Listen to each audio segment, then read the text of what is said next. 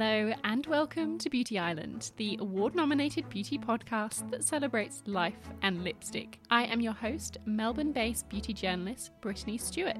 Each episode, I sit down with a guest and ask them about the eight beauty products that have a special memory or meaning for them, the ones they take to a desert island or beauty island that I am sending them off to.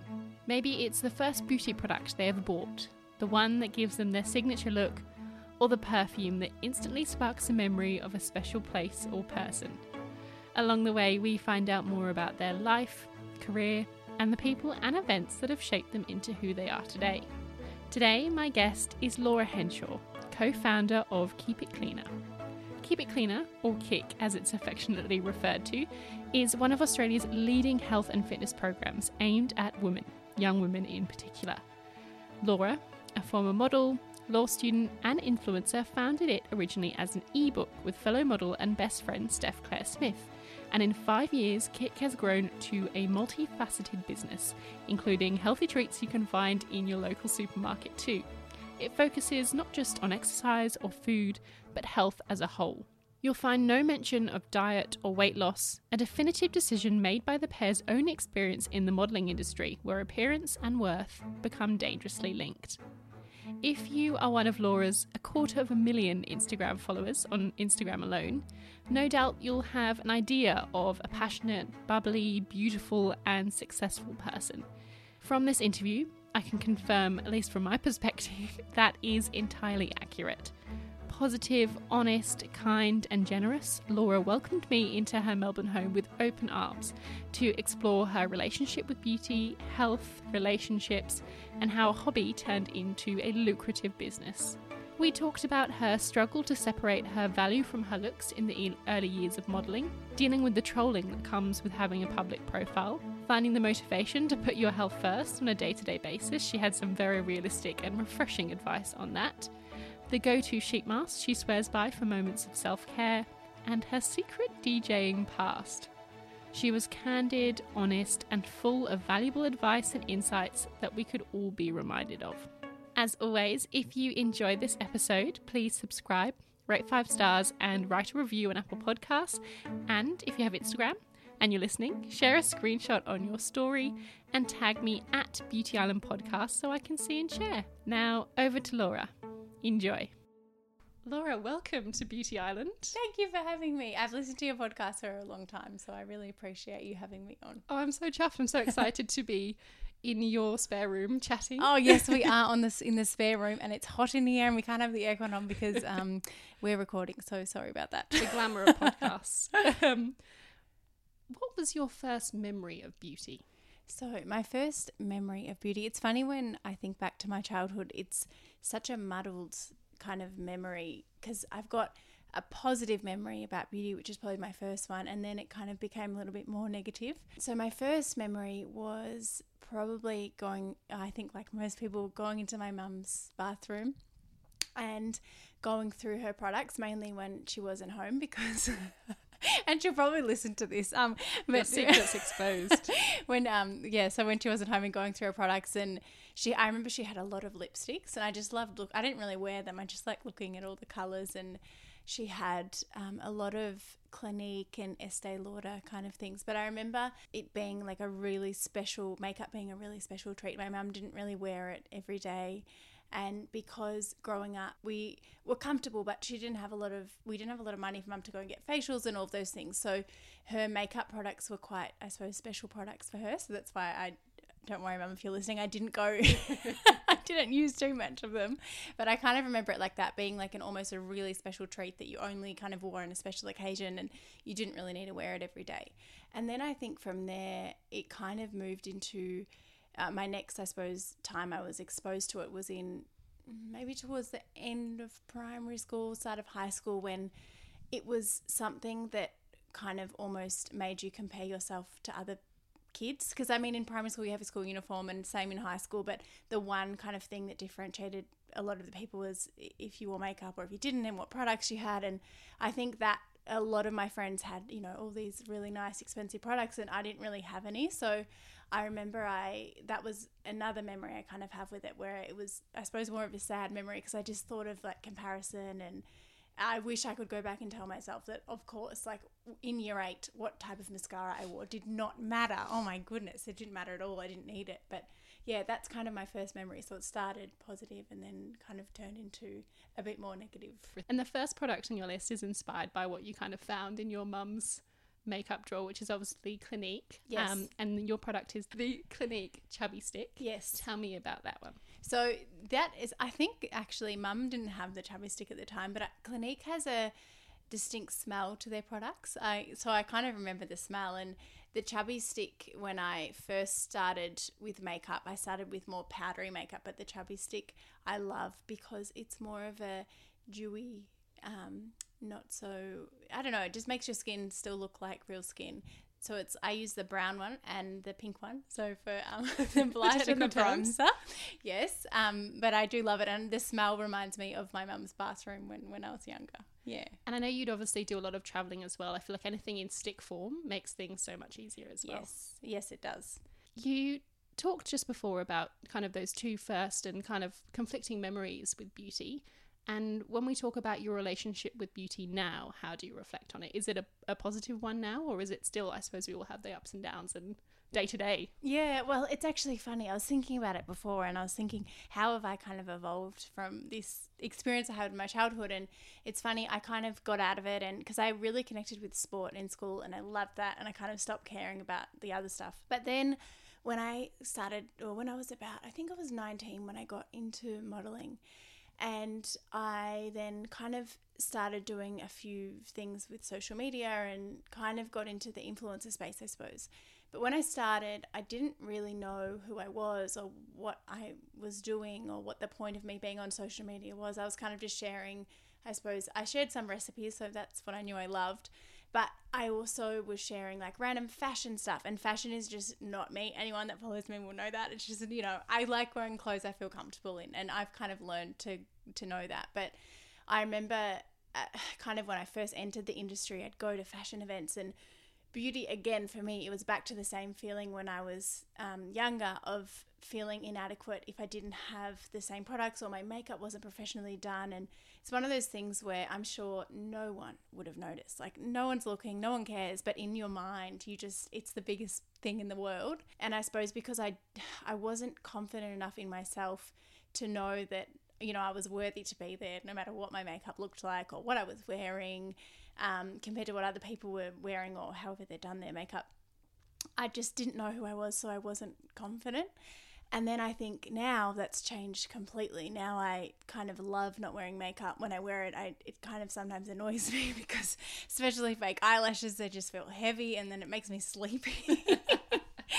but I I always kind of think back to that. But yeah, I'm really happy now that I'm I'm in a place where I know that if I go somewhere, um, I'm kind of trying to move out of the influencing. It's kind of a funny word. I mean, of course, if I have a big social media following, I'm so lucky to have that. And so I, I suppose I technically do influence people, but I'm kind of trying to move towards because I mean, my day to day life is running the business, keep it cleaner. So kind of moving towards more of being a businesswoman as opposed to an influencer or just an influencer um, as as my job. So and I feel like I am worthy now and you know in my own skin doesn't matter what i look like doesn't matter what i'm wearing because i kind of offer more value than what i just look like like what's on face value. But i think when i first started modeling my value was you know solely on what i looked like. So that's kind of how i felt about it.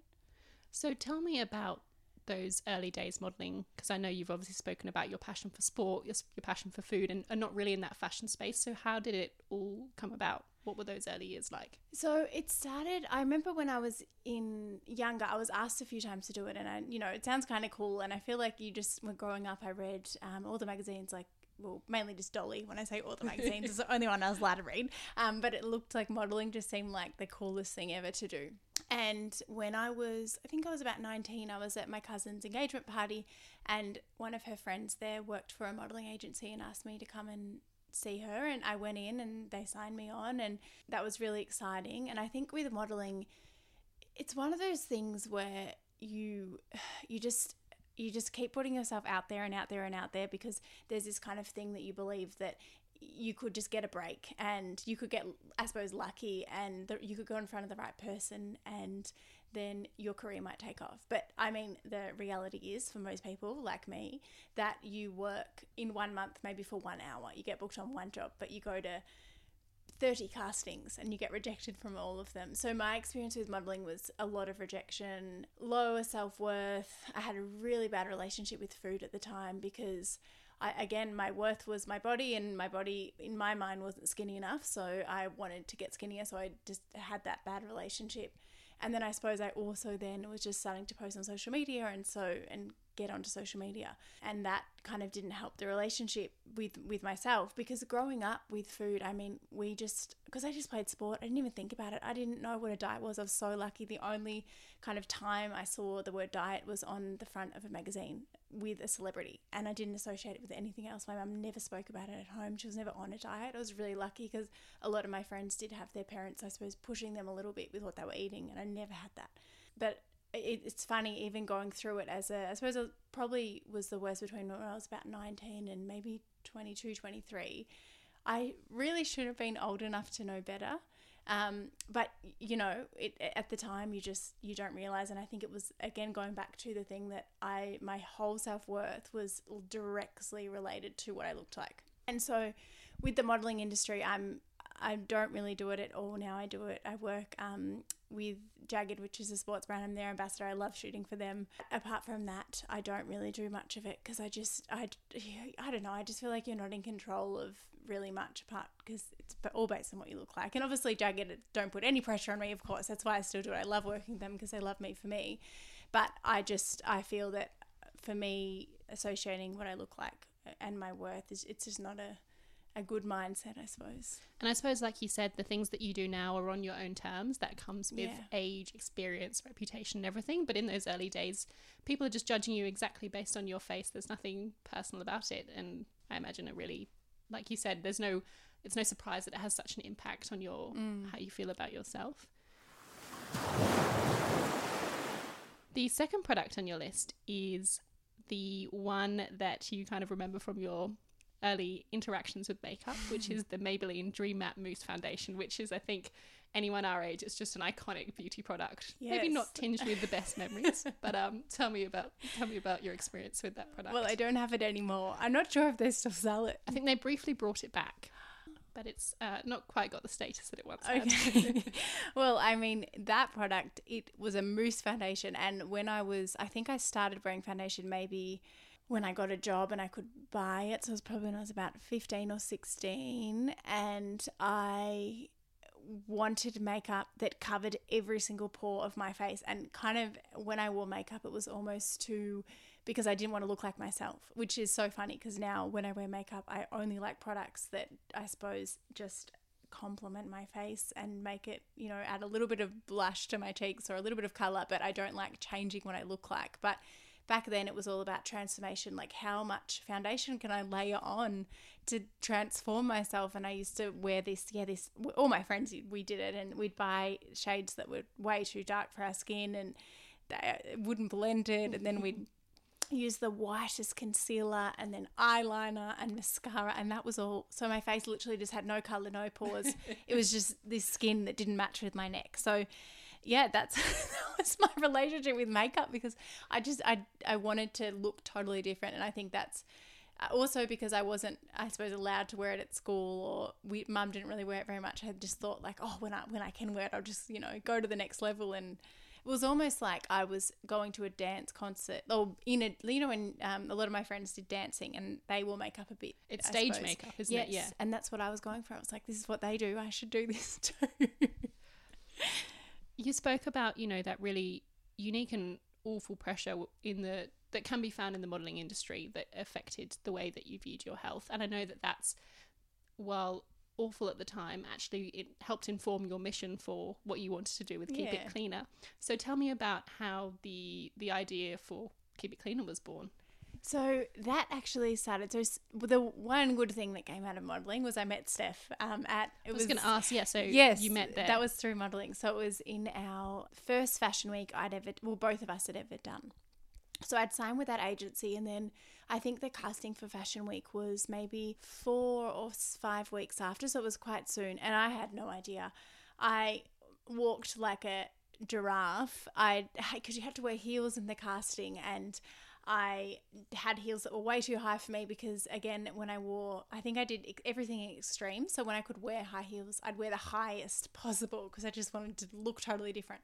So I had these heels and I have very skinny ankles. So I remember the age were at the casting and they did this video and I was in the video and I just my ankles were just oh shaking oh, and I was walking and I looked so uncomfortable. Anyway, I don't know why they casted me for it, but I got into it. And that's where I met Steph. And then from there I went and modeled overseas for a few months, and so did Steph. And we both kind of went through the pressures of um, what I was talking about before, like putting a lot of pressure on yourself and having to lose weight. And because we both modeled overseas, in Australia, the industry is quite good. They really like size 10 is the normal size, whereas overseas, a, a six, a four to a six is normal. So we both struggled with that. And because we're both not naturally that size, to be that size, we kind of had to hardly eat, not help, being basically not healthy and exercise excessively. And I think when we when Steph came back and I came back and we started talking about, I suppose we kind of helped each other through that a little bit because we could relate to each other. And then Steph actually had a dream, and she um it's so funny. She she had a dream that we started an ebook, or we made an ebook together. An actual dream. A dream, a dream, not like just like a no, dream. No, no, yeah, it wasn't like I had dream. a dream. It was like I had a dream last night, Laura. And I, at the time, had a food blog. I'd started it when I went and modeled overseas. I because I had to defer uni, I didn't know what I was going to do with my spare time. And I thought, you know, I'm finally going to start sharing my passion for healthy recipes and cooking online. So I'll start a blog. Um, and that was when blogging was quite big back then. I suppose now it's not as big as it was, but that was kind of, it was like having a social media page, starting a blog. A lot of people had them. And so I had my blog, and to even start that, the conf- I had no confidence, thinking, "Oh my god, no one's gonna, you know, take the time to enter my website URL and go and look at it, let alone make the recipes." And so then when Steph said, we can sell an ebook. I was like, oh my goodness, no way. You know, people, I can't believe people go and look at my recipes for free, like, let alone buy, you know, pay. I think we it was nineteen ninety five for this ebook anyway, we and also I said we don't know how to make an ebook. Like you know, my food styling is not that great. What are we gonna do? And we just we ended up just googling it. One of Steph's um, friends from school was a graphic designer, and he helped us. He was amazing. So he did all the design for the book and we shot 37 recipes in one day, which is just, you don't do that. You shoot about 10 and you have all this help. But we had Steph's mum, Wendy. Um, Steph and I kind of pre prepared everything and also on the day. And um, when we released the book, there were spelling mistakes in it and there was all these things, but we did it. And I suppose it was a really nice, while we look back on that now and we were like, oh my goodness, we would never, ever, ever put any piece of work out there like that. It was a really cool thing because we didn't know how to do it. We taught ourselves how to do it. And we released something and it wasn't perfect, but no nothing happened and i think it, it, was a really good lesson for me in failing not that it failed like you know it sold really well which was awesome but not being so scared of kind of doing things and doing things wrong because at the end of the day you can fix it and so we released this ebook and it went really well and from there health blogs and things were quite popular, but it was quite a different industry. Everything was it was either very transformationy, very diet kind of associated, um, like a lot of Fitspo type things. Yeah. Or the recipes were really complicated and really expensive and took three hours to make. And so ours was just really simple. And I think it was one of the first very, very simple books that went out there um, which is why um, a lot of young girls related to it because they were like, hang on, these girls, like, these photos don't look that good. I can probably do it better. and they did. They'd take photos and we could, they look better than the ones in our book. And that was awesome. So that's kind of where it started. And then from there, it's grown into the app that it is today. And it's kind of always had the same we've always had the same mission and it's just to make health kind of more accessible and, and easy and break it down and just support young women because we'd both been through those experiences and we just wanted to help them get through it, I suppose. And looking back from the ebook to the hugely successful and innovative app it is now, what is kind of the moment that you kind of see that kind of signaled that change that it was turning into something really big? I think it was when we launched our first program. ah, it's so funny. We- I, I still now can. It's so funny when you're in your own business, you can still see so many things. Like I, Steph and I have so much, like such a big, vi- I suppose, vision for KIC. Now we're still in it, and it's obviously we try and focus on celebrating small wins, which I think is so important. Everyone should do it, but it's funny when you're in it. It's very hard to see that point where you think it's successful because I think also your definition of success changes as you grow older and experience different things. But I think it was it was probably when we started the program and people kind of wanted to do it every day, which was crazy because before that the ebook is obviously you release it and then that's all. You don't really get to com- kind of um, communicate with the community. And then we did a blog in between that, which again is not, there's not many touch points for you to communicate. We kind of put, uh, I think, four recipes a month or something on there, and um, we didn't have an actual community online. And when we launched the program, we started a Facebook community. And that I think is where we realized that it's just, it was just so special hearing stories from people that where KIC had helped or changed like for some girls it, it's changed their life and that is just the most special and beautiful thing in the whole world and i think when we realized that we were helping real people not just you know our family and friends who probably we thought just bought it to support us. Just saying nice things to you. yes like people that didn't know us and they were like I, I don't know what i would have done without this. It was like okay wow this is serious. Yeah it was it's been amazing Third product on your list is kind of the first high end or expensive product that you remember buying, which is the Hourglass bronzing palette. Tell me about that one. Yes. So my relationship with bronzer has changed a bit. So after I went through the um, matte my whole face stage, then I went through bronze my whole face stage, um, and We've now all been there. yes, yes, but now it's just a bit less, I suppose. So I think I bought that my my hourglass, my first hourglass palette. It had three squares of bronzer, different colors. One was a highlighter, I think. And now I've got a different one, similar, but still hourglass, and I love it. But it was when I went into Mecca for the first time. And I feel like Mecca was the first store that you went in and you didn't feel pressure to buy anything. And they wanted, the team, they wanted to give you samples and they didn't mind if you weren't spending money. And that was, I don't know, for me, that was the first beauty experience where I didn't feel pressured or like, at, you know, when you're buying one thing and then you had to buy something else. And I think at that point, I was, oh, I can't remember, I was, well, I think I just started uni. I was waitressing, so, you know, earning $15 an hour. So I couldn't afford to go and buy all these expensive beauty products, but I'd save up for something like the bronzer and go in. And I felt really comfortable going into Mecca because it didn't, it didn't feel pushy. And I didn't feel like I was going to walk out there and, because I'm such a I cave so easily. so I I didn't want to go into an I just avoid environments where I'm going to be pushed with salespeople. But yeah, in Mecca I just found it was a really nice experience, and that's when I bought this um, hourglass three bronzer pack thing, which lasted me like three years. So it was such a good good value. Um, but yeah, that was my first experience. I think buying something more expensive than just shopping at you know Coles or Woolworths. All the while that you've been building this incredible business, I know you've also been studying law, which you started, I think, before it all Yes. kind of blew up. And I know that you are almost approaching the end of your degree. How has that juggle been? And I mean, obviously, law, having a law degree in your up, up your sleeves is obviously a very useful skill to have. But given how successful the business has become, I imagine with so much on your plate, what kind of kept you determined that this was something that you wanted to, to complete as well? Yeah, well, I go through stages where I'm very motivated, and then I'm like, oh, I just want to quit. But I'm not. I'm not much of a quitter. So I, once I start something, I want to finish it. And I've been at uni. Uh, so I finished school in 2010. I've deferred a little bit, but basically I've been at uni for 10 years. So my degree's about to expire, so I have to finish it, and I will finish unless touch wood I don't fail anything at the end of this year. But uh, my it's funny my relationship with uni's changed so much. When I first went there, it was kind of don't, I don't know why I chose law. I was originally enrolled in you know when you finish or actually before you get your ATAR, you have to do your Preferences? preferences, yes, and I think you get to choose five. And I had dietetics as my first preference at Deakin. And then I got my ATAR back, and you have a window where you can change your preferences. And I, the score I got, I was so surprised with. I never thought I would get, and I did way better in English than I thought I would. And so I thought, oh my God, I can get into law. I'm going to do law. That's so prestigious. And, you know, my mum will be so proud of me if I get this, like, because my mum, I went to a semi private school, like a Catholic school, and mum had to work really hard and, and to send us there. So I kind of felt like I um, I wanted to do well in my career, I suppose, to show her that I was so grateful for the education that I got.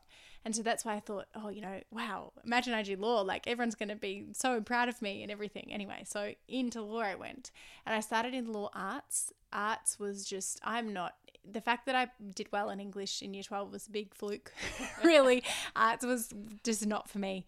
It's funny, in year 12, I did mainly science and math subjects. I'm more that side of the brain than arty. But when I got to uni, they said, Oh, you're not doing a double degree, you should be doing one. So that's when I just thought, Oh, I like French, I'll do arts.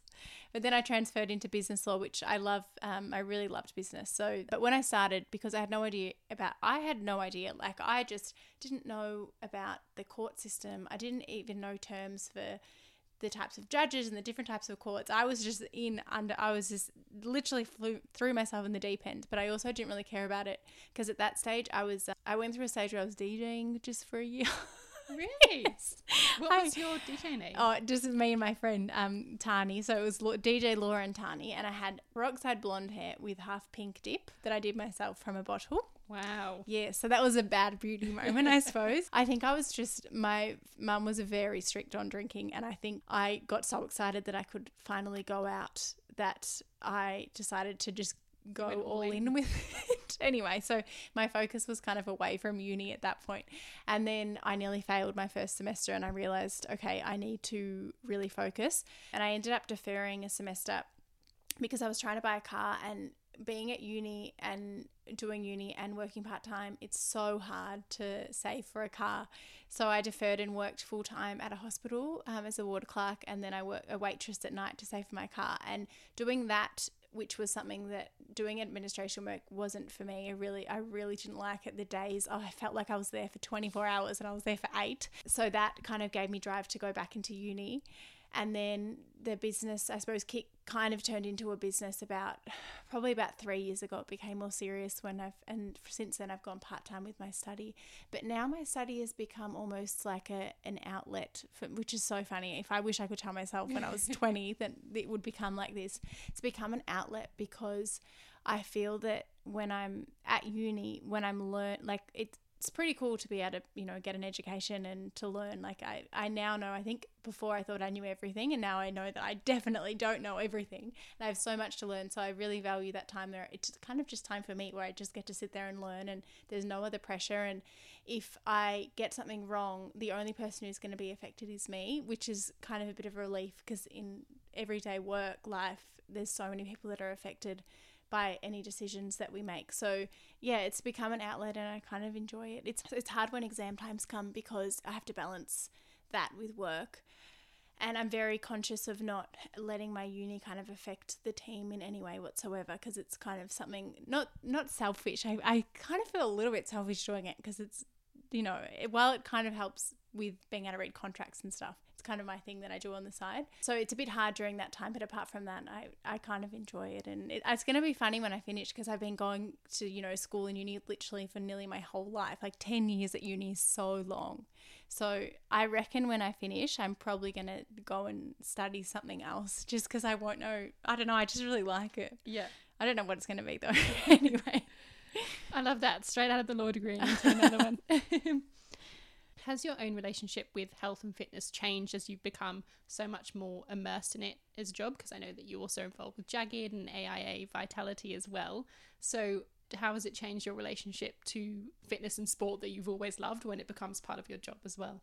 Well, I think one thing that I've noticed is that some there was there's been times when you get so busy with work, and I'm sure everyone will relate to this, and you and the most ironic thing is that I work in health, and my health has probably been my last priority because I've been so busy with work, working on health things, but not being healthy. So, you know, there's it's a bit ironic.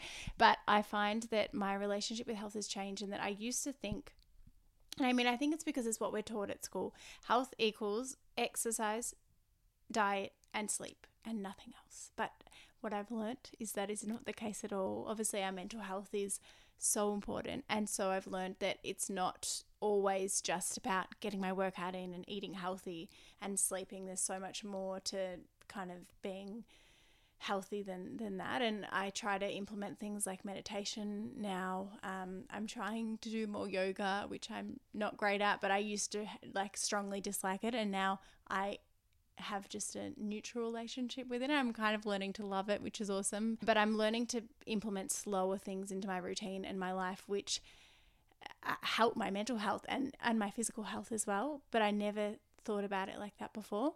And so that's probably been the, been the biggest thing, just focusing on my mental health more, which is just as important as, as my physical health. And I love that that's obviously reflected in KIC. You do speak to the whole holistic sphere of health and we talked about influence before. One of the things that I really love that you do is you share what I kind of think of the sweaty side of fitness, like not the glossy Fitspo stuff, the real stuff that we can all relate to.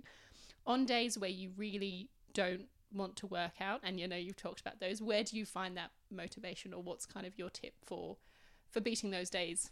Well, first of all, you have to kind of work out what kind of day it is because sometimes you actually need to rest and sometimes it'll be your body just saying just keep sleeping or just take it easy this morning. So there's that where you do need to rest and don't push yourself. But then there's the you know i can't be bothered today other feeling. And that's the kind of the feeling that i try to push through. And i think with exercise for me it's just a part of my routine. It's like brushing my teeth. I don't think about it. I get up. I, I kind of I don't expect to be motivated for every workout and I think that's that's a really big one. I think sometimes people think, and people probably sometimes think that I wake up every day. I'm like, oh my god, yes, I get to work Can't out. to exercise. Yeah. but it's definitely not the case. You know, maybe just one out of ten times I'll feel actually motivated to exercise, but all the other times that I suppose is more discipline and routine. And I just know that if I get up and I do my workout, my day is so much more productive. My mind is clearer.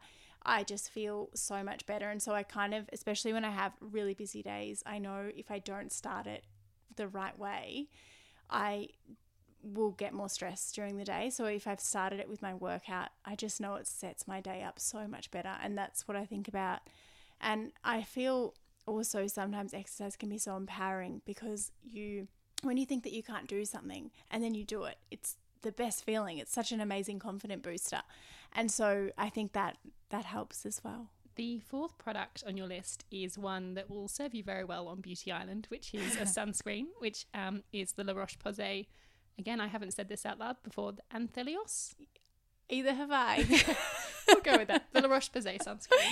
You know, um, Gemma is the uh, one of the ambassadors, and she, the way she pronounces everything is just incredible. And she knows how to say that. I've heard her say it before, but I don't say we'll it have as to well. confer to Gemma yeah. once, yeah, to clarify that. Watch the space. But tell me about this sunscreen. Yes, so uh, it's so important, and I love this particular product because it you can wear it under makeup. It's not heavy; it's really lightweight, which I really love, and it, uh, it just almost gives you a bit of a glow, which is always good. But my relationship with tanning, just like everything else I've kind of spoken about, has changed so much over the years. And I wish I could go back and tell my younger self that I should not have laid in the sun. I'm so mad at myself when I think about what I used to do when I didn't wear sunscreen and I used to buy tanning oil. It just makes me so upset. But I think we I just wasn't educated about the I suppose the effects of the negative effects of um, sun tanning and the risks of skin cancer and the only people telling me not to do it were my parents and or, and my auntie and you know people like that that I was like oh you're not cool. You don't know. I know everything. You don't. But now I know that you know with social media I'm kind of lucky that I know a lot of younger girls follow me and some of them might think I'm kind of cool I suppose like maybe cooler than their parents.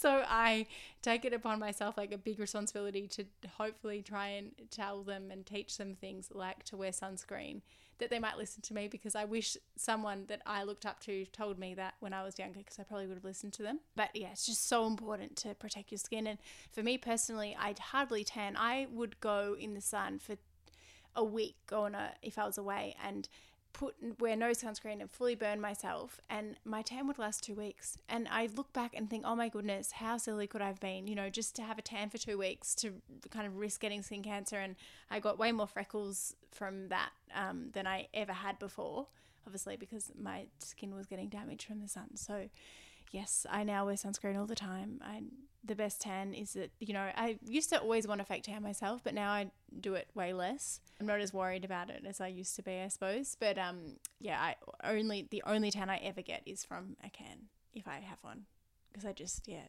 it's just so important to protect your skin. Such an important shift, mm. and that's why I know that the Cool Time on Melanoma, Shameless as I Pledge, there are yes. so many great campaigns educating on why you should be wearing sunscreen and the dangers of the tan. So we don't really have any excuse now, which I think is, is a really good yes. situation to be in. You have become figures of influence in business, as you said, with KIC. What's something that surprised you or have you found challenging as your profile has grown in that space? There's a few things. Well, the first one's probably been proving um, myself and Steph's the same. Just that I, I think sometimes we started, I mean, as models and influencers, and that's totally fine. And without social media, we wouldn't have been able to grow our business. And so I'm very grateful for that. And we use it now all the time. But I think it's been hard trying to break free from just being known as an influencer or a model um, and being known as and being taken seriously, I suppose. So that's been something that we kind of still battle with a little bit. And I think the funniest thing is, I used to always think if I just do this with the business or if, if I just do this accomplishment, then I will be taken more seriously. And it's funny, the more success we've had, almost the more people try and put us in a box and say, oh no, but it's just because of that. It's just because of that. They've had everything handed to them or whatever it might be. And so I kind of have tried to not worry as much about that.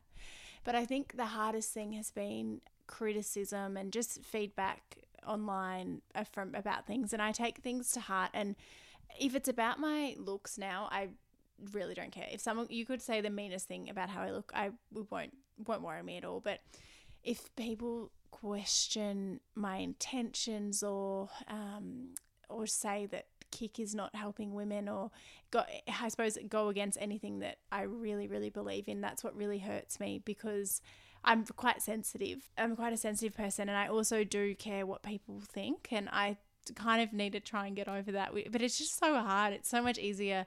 I mean, I, I preach it all the time. Like, you shouldn't worry what others think. Like, choose your five people that you care about their opinion and go with them. But yeah, it's hard to actually apply that in your life. So that's probably been the hardest thing for me is just not taking that all on because I feel when you take on other people's or more trolling, it's not even constructive criticism. I'm all about constructive criticism. That's fine because that's how you get better and improve and learn.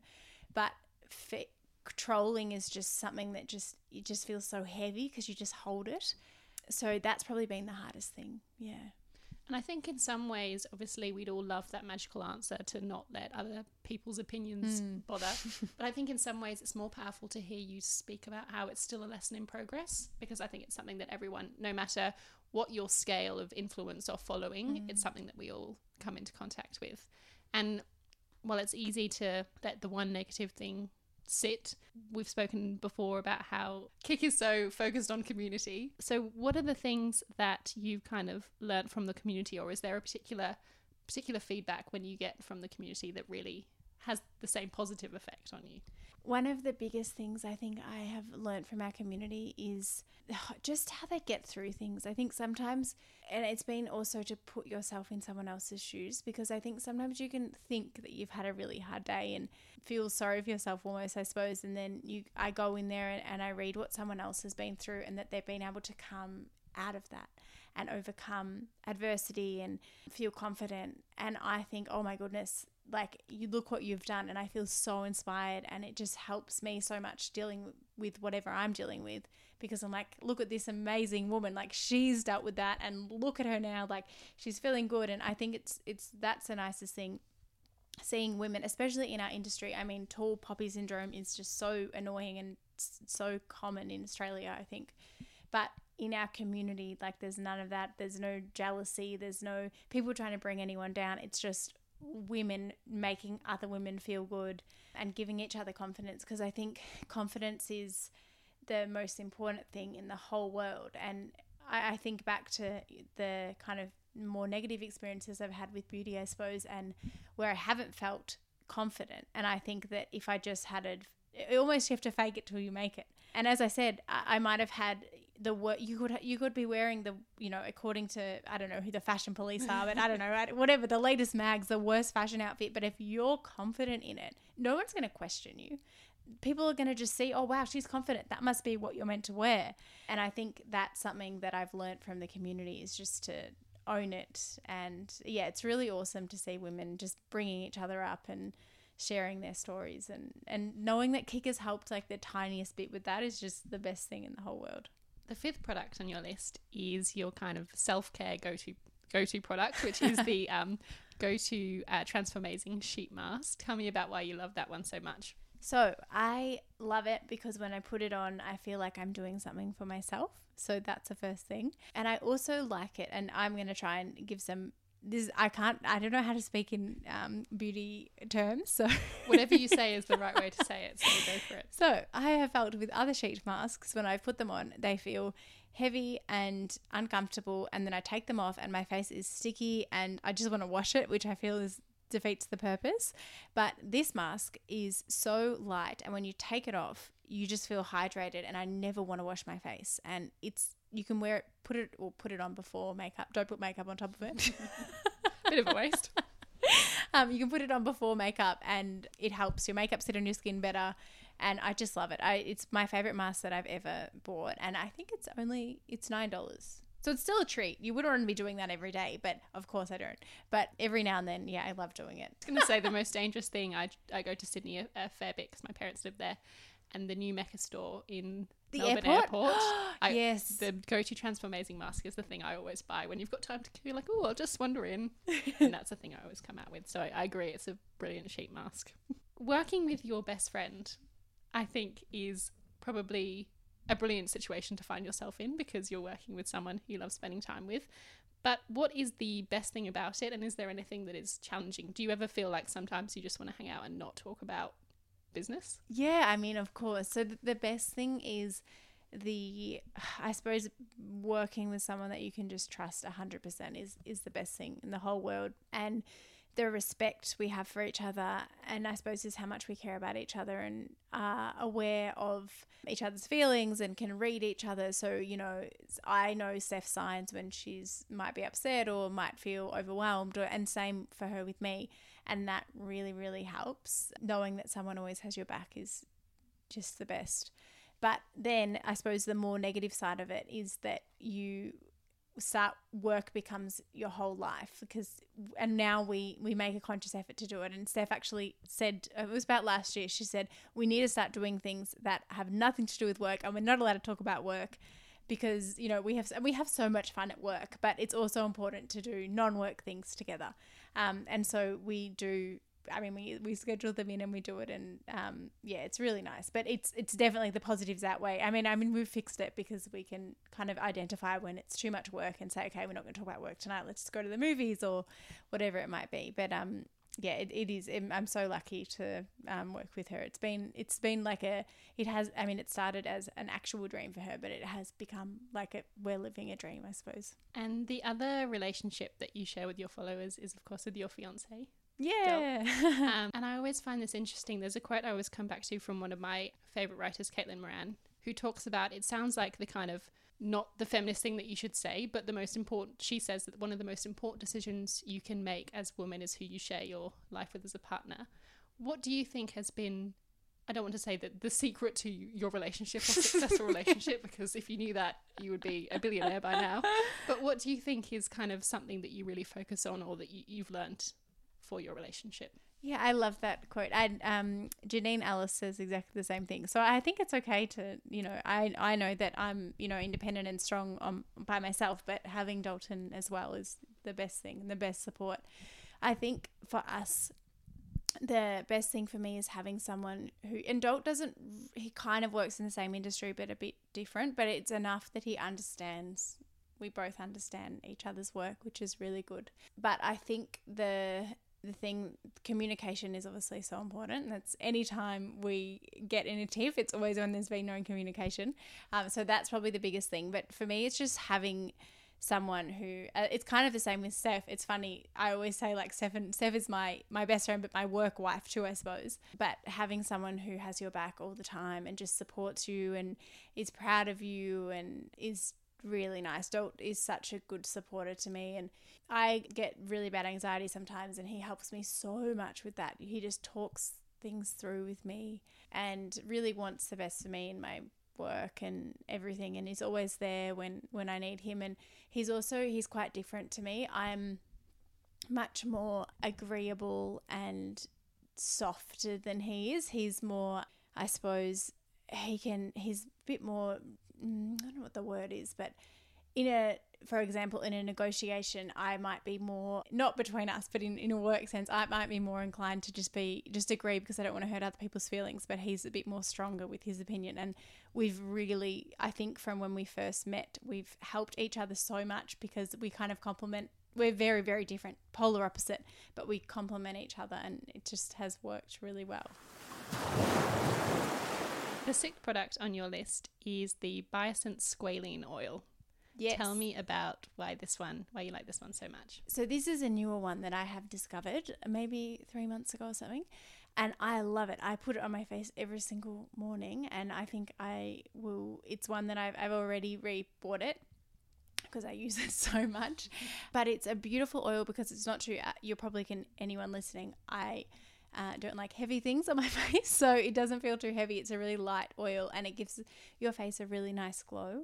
And I like the the brand is just a really nice brand. They're really ethical, and I'm gonna get this wrong, but the squale there's two types of squalane there's i think squalene and squalane and one of them is from a shark which is obviously very very very bad but this one is plant derived which is awesome so yeah i really like it As you mentioned, you are engaged, an experience that again you shared with your followers, so it kind of Yes. feels like we're on the journey with you. And weddings tie into so many things, obviously health and fitness, beauty and fashion. Listen to a few interviews where you talk. You're obviously excited to get married, but how are you approaching the actual like logistics of getting to that point of planning the wedding? Is it a part that you're enjoying, or yeah, not really. I'm not really a wedding person. um, Dalton and I, literally, we've a hundred times we've said to each other, "Let's just elope." But I really just want that moment. I want to wear a dress, like a wedding dress, and I want that moment where I walk down the aisle and I see his face, and that's something that's special to me. And so every time we kind of get to this point, we're like, "Yep, that's it. We're just gonna elope." Then I'm like, oh, but I want to have that moment. So we're trying to find a balance between it. But Dalt is way more organized than me. We'd actually planned to get married in March, and to, no, today it's Feb now, but we were actually meant to get married on the 8th of March, which is very soon. in a few weeks? Yes, uh, except we're not, um, because it got we started planning, and to be honest, it was Dalton did everything, and I was kind of like, I don't care, whatever. Just I really like. I honestly, styling is not my thing. Choosing a placemat is not my thing. Choosing flowers is just I'm just I'm not interested. I could never work in event planning. I'd be the worst person in the world at it. And so with Dalt, he was planning everything, um, and then we kind of got to the point and we looked at like what we'd planned and we were like, hang on, this isn't even us. And it became more stressful, I think, then and it became like a like work. Like I was like, oh, I have to get home and I have to do it and I don't want to do it. And I'd kind of even when we had time to do it, it didn't feel like an enjoyable process. It just felt like something we just had to tick off. And I didn't want it to feel like that because I feel like it should be such a special time. And I think we were kind of operating on a timeline that we thought we had to get married straight away after we got engaged. But what we've learned is this, and there's a lot of things in weddings, traditional things that probably don't really work for us because of our family dynamic. And so I thought, I felt all this pressure that, you know, I had to do everything that was traditional and we had to get married within one year of getting engaged and all of these things. But then I think we realized that, hang on, this is literally our day. We can choose. And I think because I'm just such a worrier, like I worry about if we don't invite this person, they'll be upset. And there's just, I, because I always think about that and I don't like being it's funny. I love doing public speaking and things about like motivation and helping people, but I don't like being the center of attention for things that aren't about like I don't like I don't know I just don't really like it. So knowing that like everyone has to dedicate a whole day to come to our wedding and like they might have to drive far like all these things I'm like oh this is too much for me. So I'm a bit of a disaster but we will plan it. And what we've decided is it's going to be kind of like a mix between a wedding and eloping so very small probably about 40 people. So yeah extremely small and just like a little celebration night Doing it on your own terms. I love it. Exactly. And I think, yeah, I just think that I didn't really know that you could. But now I'm like, why why couldn't I? so yeah, that's what we're gonna do. But probably next wait, we're in no this year, probably towards the end of this year, but again, not putting any time pressure on ourselves. The the next product on your list is the Charlotte Tilbury Light Wonder, which is a foundation. Mm. Tell me about why this has made it onto your list. I'm very lucky in my job to get my makeup done a little bit. And this is a foundation that lots of makeup artists use. And one makeup artist, Cassandra, who does my makeup quite often, who is also one of my friends, she recommended this to me. And I feel like once you see a makeup artist using a product, you're like, hey, this must be a very good product if you're using it on a shoot. So that is why I, I bought it and I really like it. And uh, it's lasted me ages. I had one, the bottles are quite small, but I've had it. I also don't wear makeup that often, but I've had it for a year and it's only just run out. But it's really light. I don't, again, I don't like I've moved on from the Maybelline Dream Mousse days, and I just like something that it kind of evens out your skin tone, but you can still see your pores, and like if you have freckles, you can still see them, and it's glowy. So I really like it. Through work, you do work with makeup artists and getting your makeup done for things, but I know that you said that you kind of getting made up isn't necessary when you feel most comfortable, almost feel like Yeah. you. What do you? How would you describe your like signature look then? I find that if I was going to a meeting and I would do wear, uh, I would wear something. My signature look would probably be my, you know, also the thing I always get this mixed up. It's sh- sh- between Chantal Tilbury and Charlotte Tilbury. It's Charlotte, is it? Is that right? Yes. Okay, yes. So I wear Charlotte Tilbury. I did a whole YouTube video once where I was like, I love this Chantal foundation. oh no. Friend was like, no. Anyway, um, so the Charlotte Tilbury foundation, and then just like I'll use the chubby stick because I like the Clinique chubby stick because it's very dewy. Um, and then I just brush my eyebrows, mascara. I have a MAC paint pot jar for my eyeshadow. Um, it's like a very light brown color, so I just put that on with my finger, and yeah, that's probably my go-to look. It takes five minutes, super easy. And then if I'm going to an event or something where I know I'll be getting my photo taken and things, I will probably I mix in a little bit of there's a Lumina Giorgio Armani Luminous Silk is a really nice foundation, so I mix that in. It's a little bit more coverage. Then I might try and do some more eye makeup just to see how I go.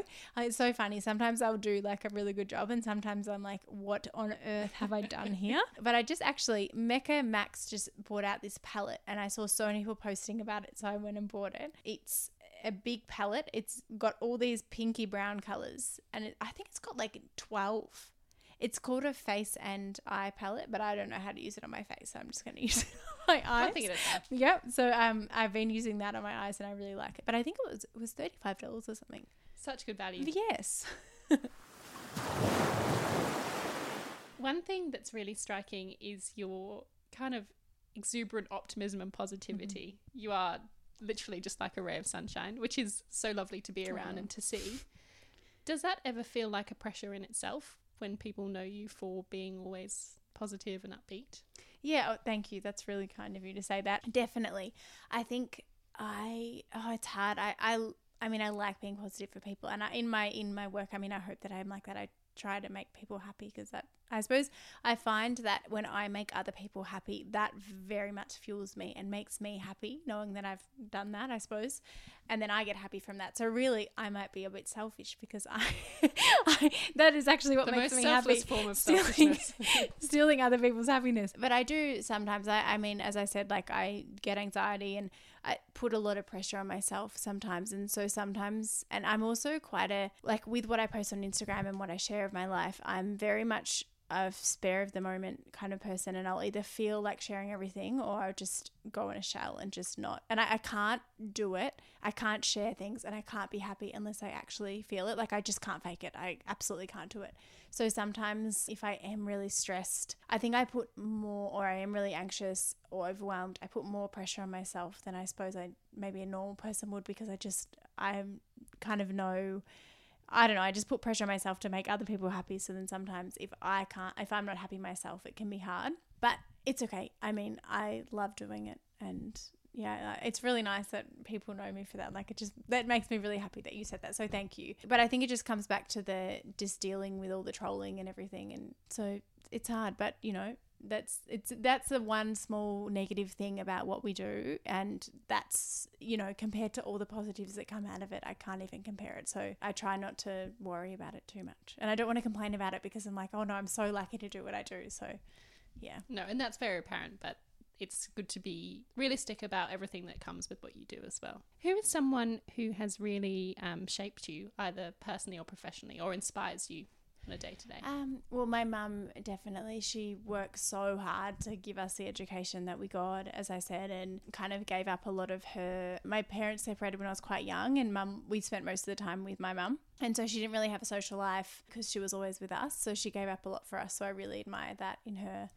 And then I suppose I, I admire Steph a lot, which is amazing. I get to work with her every single day. She's she works so hard, and it's really special to be around someone like that all the time. And then it's funny. I another one is Michelle Battersby, who we've just hired, and it's funny with with Mish. She's been my friend for quite a long time, and she was always my person I went to for advice if if I needed any in any situation. I trust her opinion, you know, a thousand percent. And and now she works with us, which is just amazing having her um, in the office. So I'm very lucky to be surrounded, I suppose, by you know my mum, Steph, and Michelle, and all women that I admire and look up to all the time. And because I think it's funny, I think that you sometimes feel like you have to know everything and you have to be all under control and everything's put together. But I don't really think anyone has everything together. So it's nice to have people around you that you can I think it's important for everyone because I feel like sometimes especially with confidence if you do suffer with sometimes you don't have high confidence which sometimes I have I sorry I don't have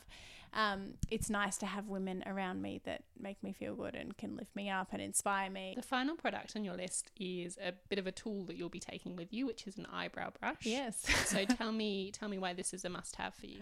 I, I just I feel like your eyebrows shape your face. I think I read that in Dolly magazine when I was younger, um, and it's the one thing. I mean, it takes five seconds, but I'll always notice it if my eyebrows aren't brushed up.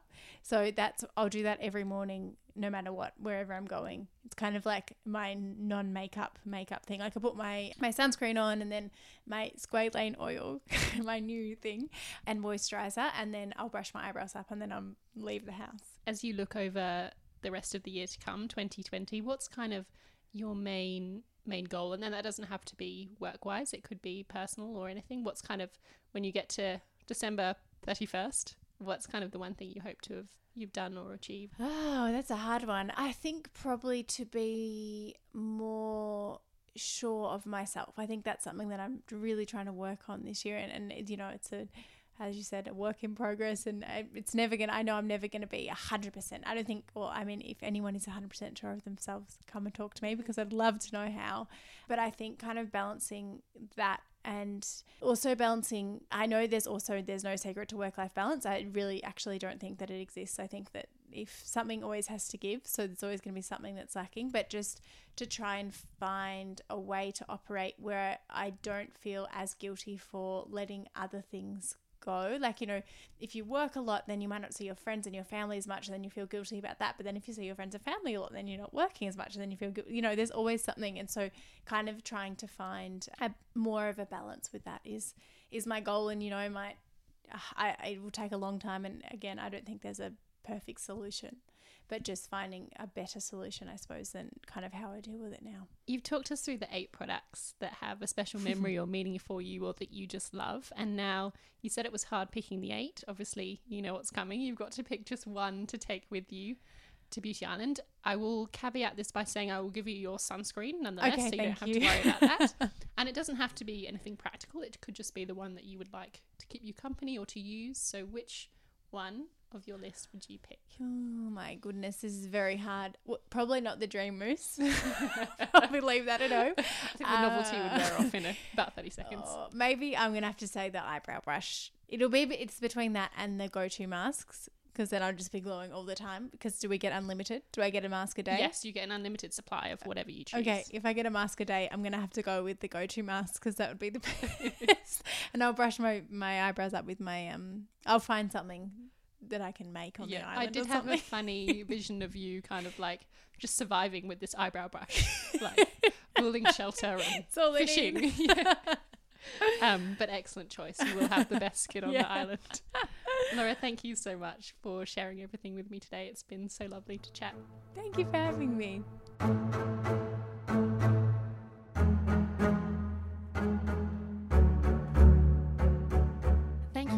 Much for listening to this episode of Beauty Island with the brilliant Laura Henshaw. I hope you enjoyed it.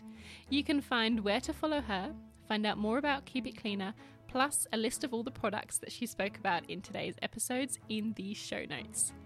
If you fancy chatting more beauty, you can find me on Instagram at Beauty Island Podcast or my personal beauty account at Brittany Beauty BTS, where I regularly share products I'm loving and talk about all aspects of beauty culture.